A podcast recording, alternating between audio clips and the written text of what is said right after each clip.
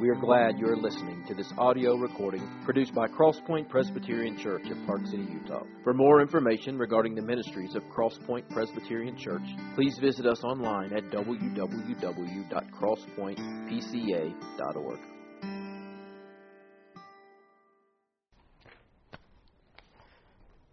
We are in the midst of a sermon series in which we're going through the story of the Bible.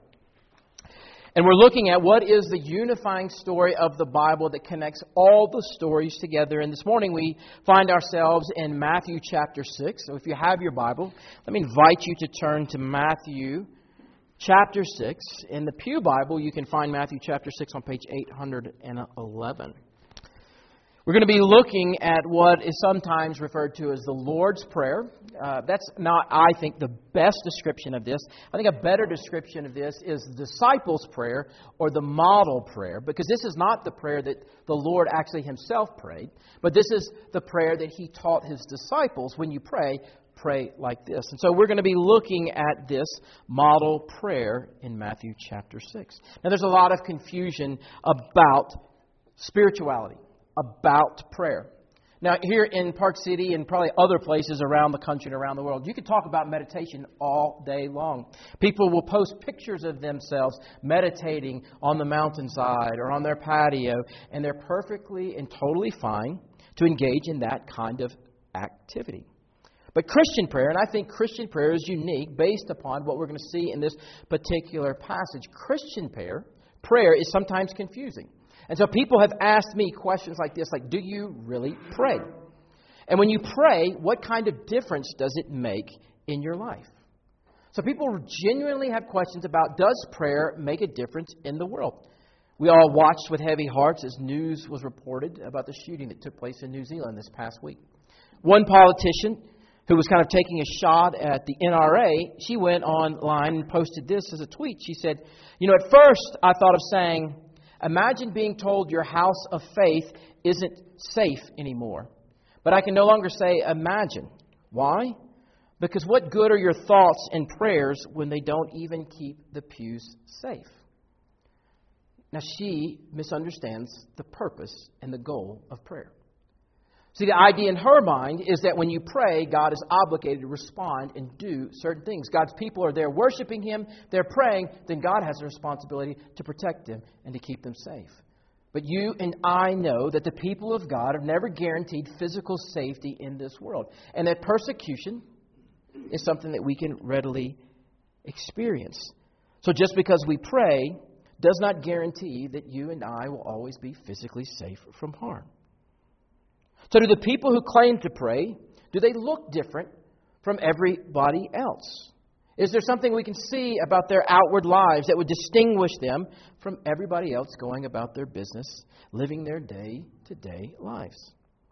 Other times people have said this shouldn't Christians focus more on things like what Jeremiah shared he's going to be doing, feeding the hungry, pursuing social justice, making sure that everyone experiences equality and peace and harmony on earth?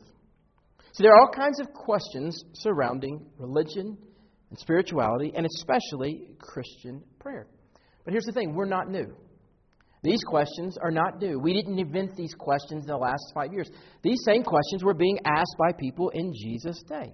In fact, Jesus' disciples, his closest friends, his followers, they ask him, Lord, teach us how to pray.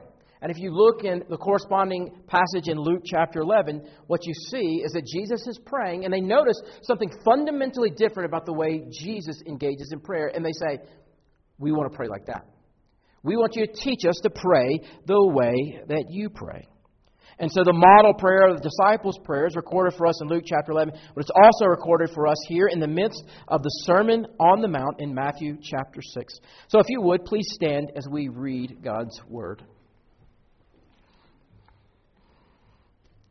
Matthew chapter 6, beginning in verse 5. And when you pray, you must not be like the hypocrites, for they love to stand and pray in the synagogues and at the street corners, that they may be seen by others. Truly I say to you, they have received their reward. But when you pray, go into your room and shut the door and pray to your Father who is in secret. And your Father who sees in secret will reward you. And when you pray, do not heap up empty phrases as the Gentiles do For they think that they will be heard for their many words, but do not be like them. For your Father knows what you need before you ask Him. Pray then like this Our Father in heaven, hallowed be your name. Your kingdom come, your will be done on earth as it is in heaven. Give us this day our daily bread, and forgive us our debts as we have also forgiven our debtors. And lead us not into temptation, but deliver us from evil. This is the word of the Lord. Thanks be to God. Me invite you to be seated. Now, for most people, this prayer that we just read is a prayer that gets recited over and over and over. Sometimes, some churches, as a practice, a tradition, they, they say this prayer every single week. And I think when we do that, then we miss the point of this particular passage. That Jesus is not just giving to us a prayer to repeat over and over and over. It's something infinitely more than that. Samuel Zwemer, he writes about this model prayer. He says, Every possible desire of the praying heart is contained in this. It contains a whole world of spiritual requirements and combines, in the very simplest language, every divine promise, every human sorrow and want, every Christian longing for the good of others. So there's something more going on than Jesus just giving you and me a prayer to repeat over and over. He's providing for us an outline. He's giving to us a structure, a pattern, a model for how we as His people should pray. This prayer points to the way that we should organize our prayer life, the petitions that we bring to a holy God. I don't think you're supposed to just simply repeat this over and over and over. Part of the context of Luke 11 leads me this conclusion. That when the disciples go to Jesus, they don't say to him, Jesus, you know, we really need one of those home run grand slam prayers that you pray before we eat. Teach us one of those so that we can memorize it and we can say it whenever we need to. No, they go to him, and they say, We want to pray like you do. So teach us to pray. And so he teaches them this is the way. When you pray, pray like this, not pray this specifically. See, it's one thing to have a prayer book, to open it. And there are great resources, Puritan prayers, Valley of Vision, that I utilize in my own spiritual walk, personal spiritual walk with the Lord. And those are great resources in which fathers of the faith, mothers of the faith who've gone before us, have compiled the prayers that express the longings, the desires of their heart that accurately reflect our own. Those are great resources. So I'm not saying those things are bad, but what I'm saying is that Jesus isn't saying open up a prayer book and just read a prayer. But he's teaching them how to pray. In math, if you can remember back to being in school and uh, your instructor, your teacher was trying to communicate a new concept, they would give to you problems and they would give you examples and they would demonstrate the way you were to work through that problem. What they weren't saying is this is the only problem you'll ever have to work. We just want you to work this same problem over and over and over again. No, what they're saying is this is the pattern. This is the structure you follow. These are the steps that you go through to solve equations like this. Jesus is doing the same thing. What's interesting to note also is that if you read through the entire New Testament, so all of the Gospels, the Acts, the Epistles, no one ever repeats or prays this prayer. None of Jesus' disciples, none of the apostles pray this prayer. So they learned from Jesus that this was a pattern, not a specific prayer to be made into a ritual. So it becomes a model for every prayer that you and I pray. It becomes, eh, you could say, the, the tracks that the engine of prayer will run on. Now, sometimes we focus on what does prayer produce, or what are the end results, or what do we get out of it, but that's not what prayer is primarily about. See, we're pragmatic about prayer. We see prayer as the means to the end, and that end could be an infinite number of things. Oftentimes, it's a selfish end. It's about what I want or what I hope happens or about me being blessed. One person said it like this Men usually ply their prayers like sailors do their pumps when the ship leaks.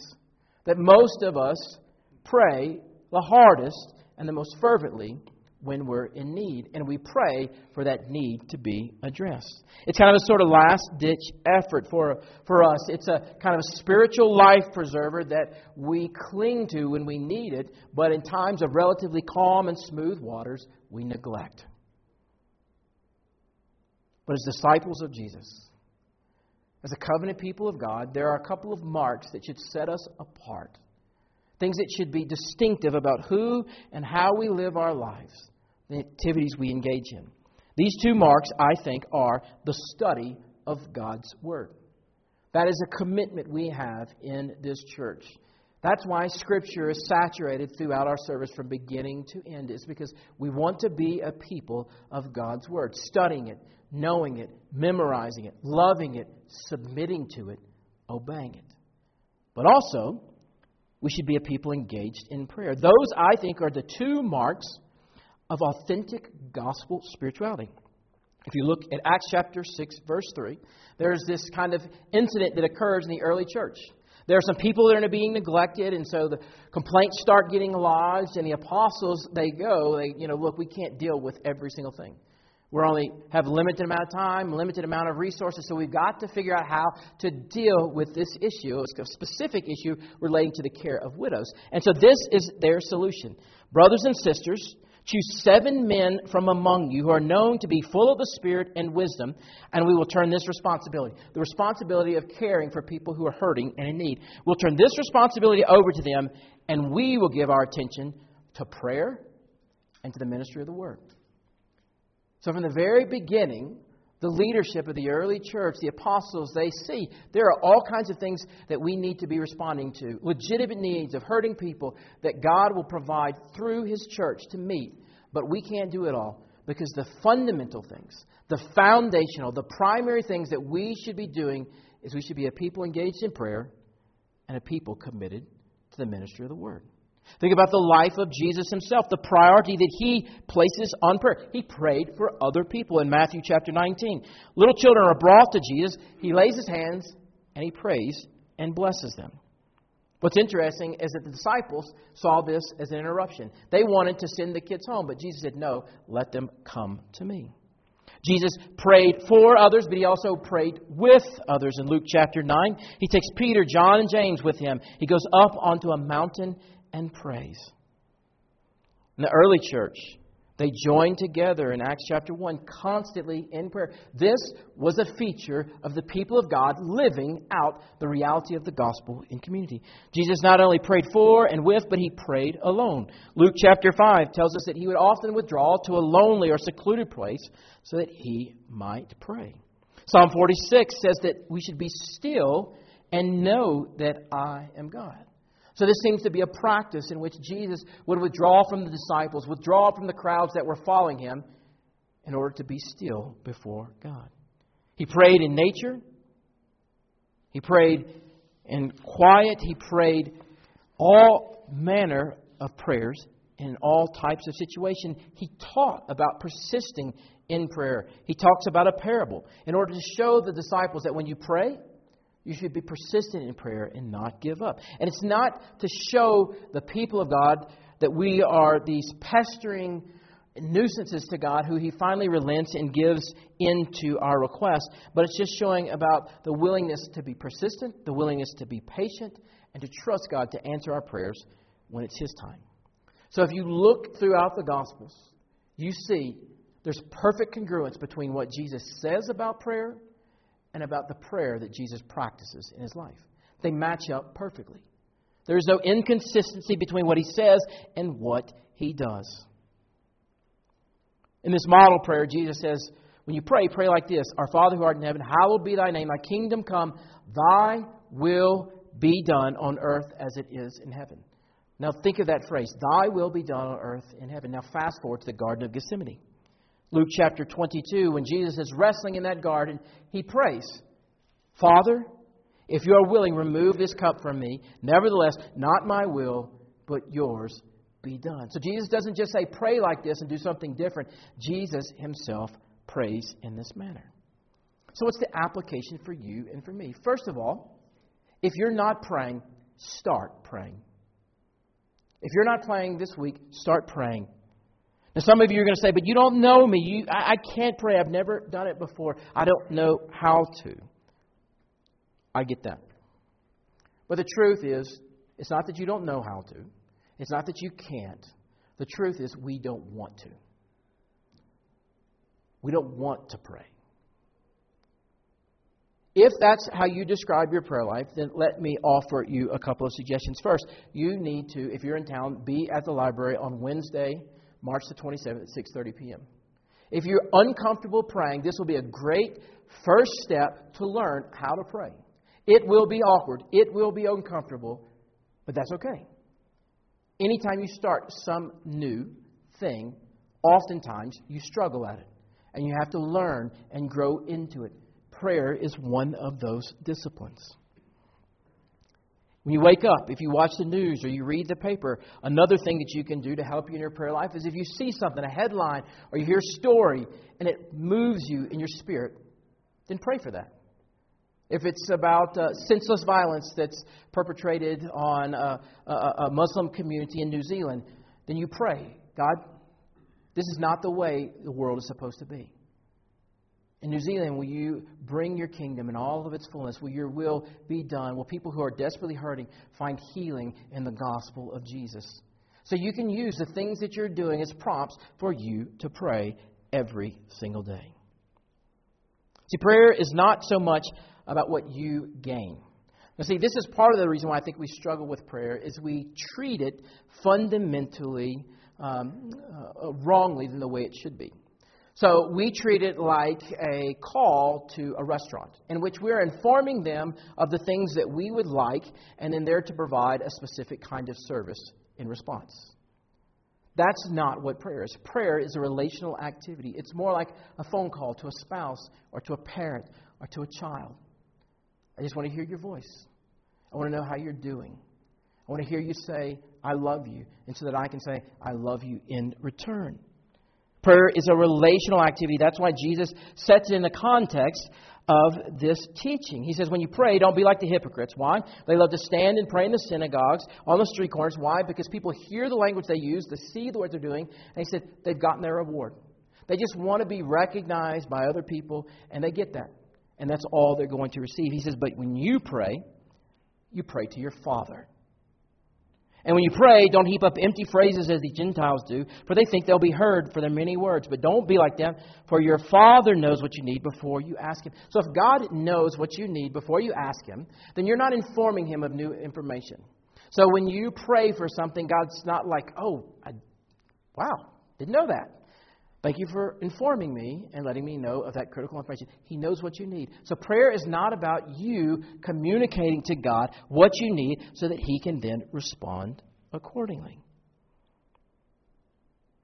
See, prayer is about God.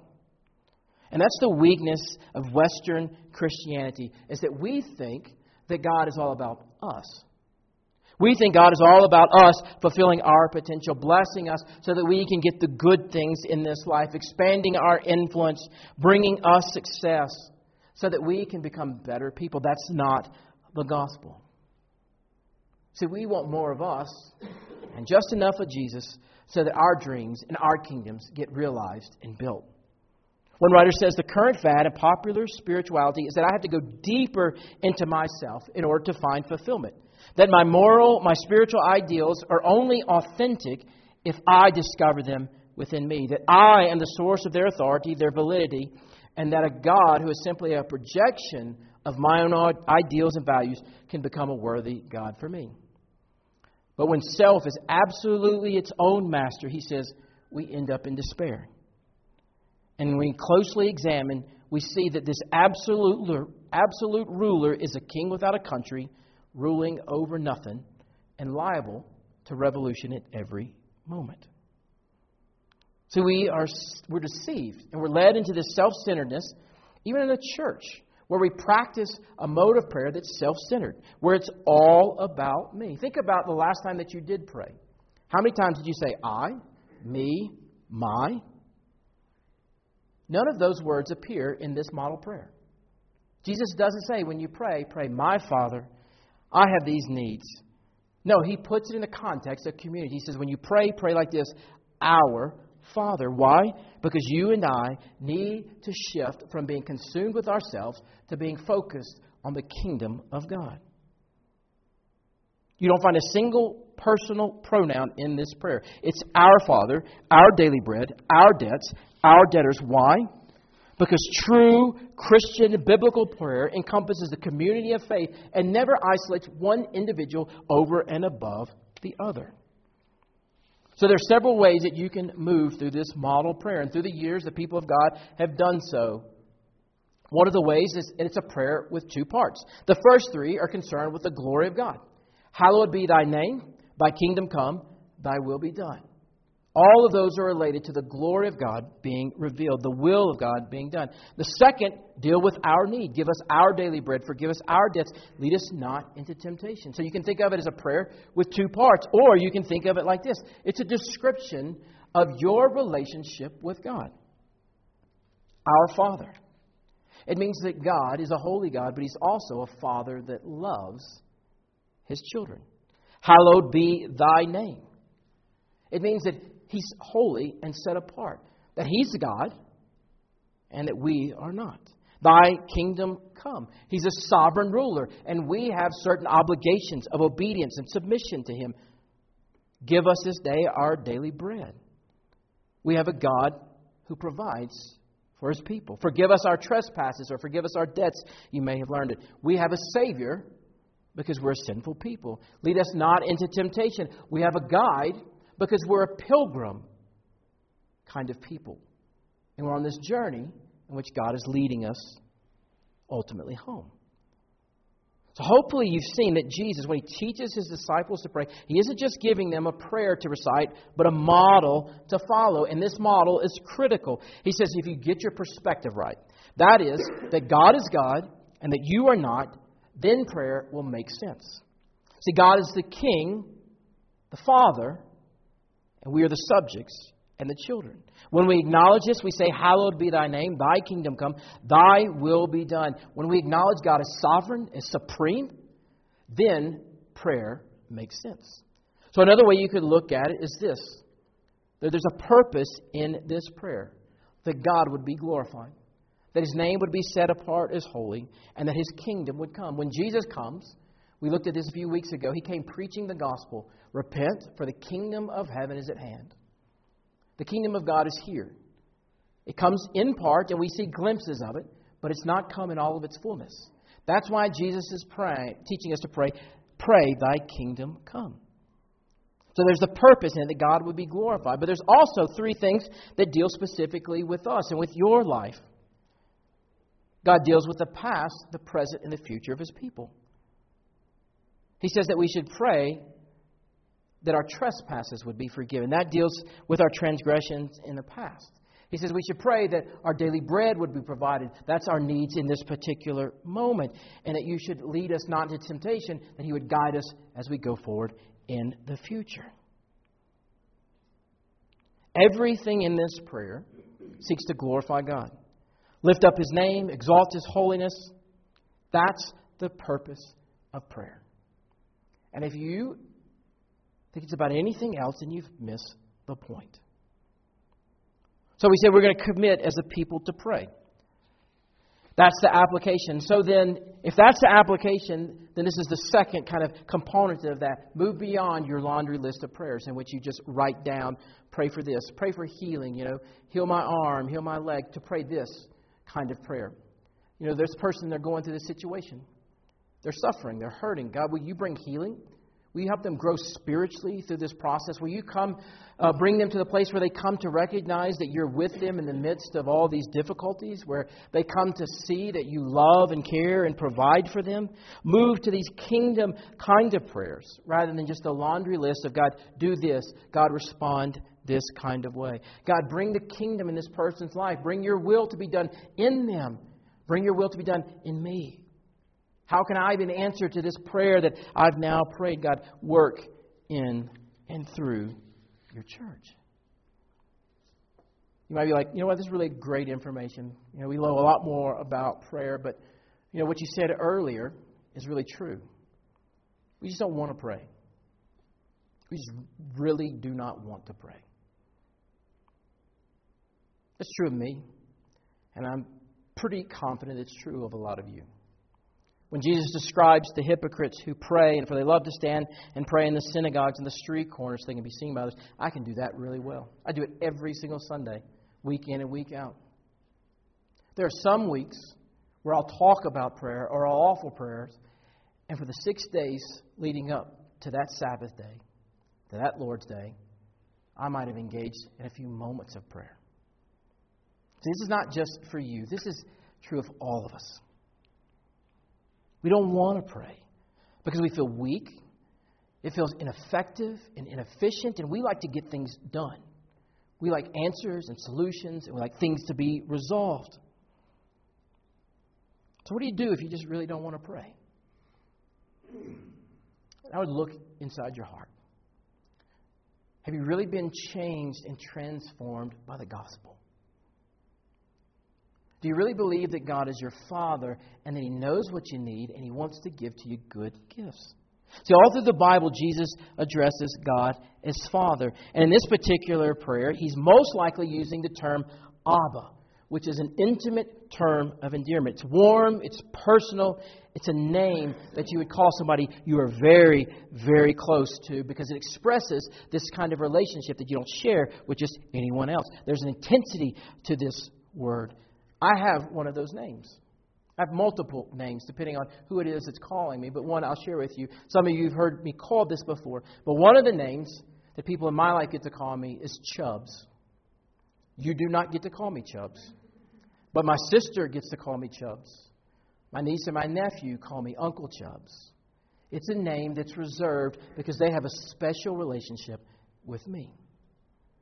Jesus says when you pray, you've been taught to pray like this holy and righteous God. And He is holy and righteous. We never need lose that fact that when we pray, we're praying to an eternal, triune, holy, sovereign, mighty God. But Jesus says when you pray, you can call Him Father because He loves you. When we first moved to Park City, I participated in this Bible study, and or it was kind of this community gathering in which things got talked about. And on one particular encounter, and I've shared this before, someone brought a book and, and they were reading from this particular passage and the particular passage contained some uh, untruth in it and so i just as gently as i could begin to kind of push back and challenge on this particular issue and their response to my pushback was this well we're all god's children and as kindly and as gently as compassionately as i could. I said that is not true. The Bible does not teach that we are all God's children. 1 John chapter 3 makes clear there's a distinction between the children of the light and the children of darkness. There is not one simple family of mankind under one universal fatherhood of God, but there are two families in this world. There are the children of God, and then Jesus says, You're a child of your father, and speaking to the religious leaders, the devil. See, Jesus makes it abundantly clear that there are two families. That's why John, his gospel, says this only as many as received him have the right to be called the sons of God. So when Jesus says, Our Father, that's a special relationship that's reserved only for the covenant redeemed people of God. It's an affirmation of an intimate and wonderful relationship that you and I possess. The only time that he does not refer to God as Father in the Gospels is when Jesus is hanging on the cross. And there he quotes from Psalm 22, in which he says, My God, my God, why have you forsaken me?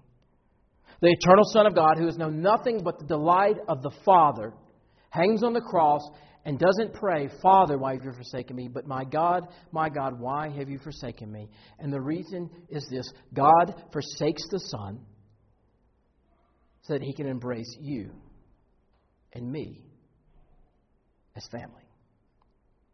He forsakes the eternal second member of the Trinity, the Son of God, so that he can turn to a sinful people like you and me and say, My beloved daughter, my beloved son.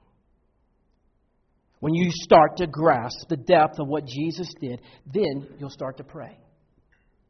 When the gospel captivates your heart and mind that God saved you, a sinner, then you'll be motivated to pray. But if you lose sight of the beauty, the power, the wonder of the gospel, then you'll think it's all up to me. I have to do it. But you were never intended to live as an orphan.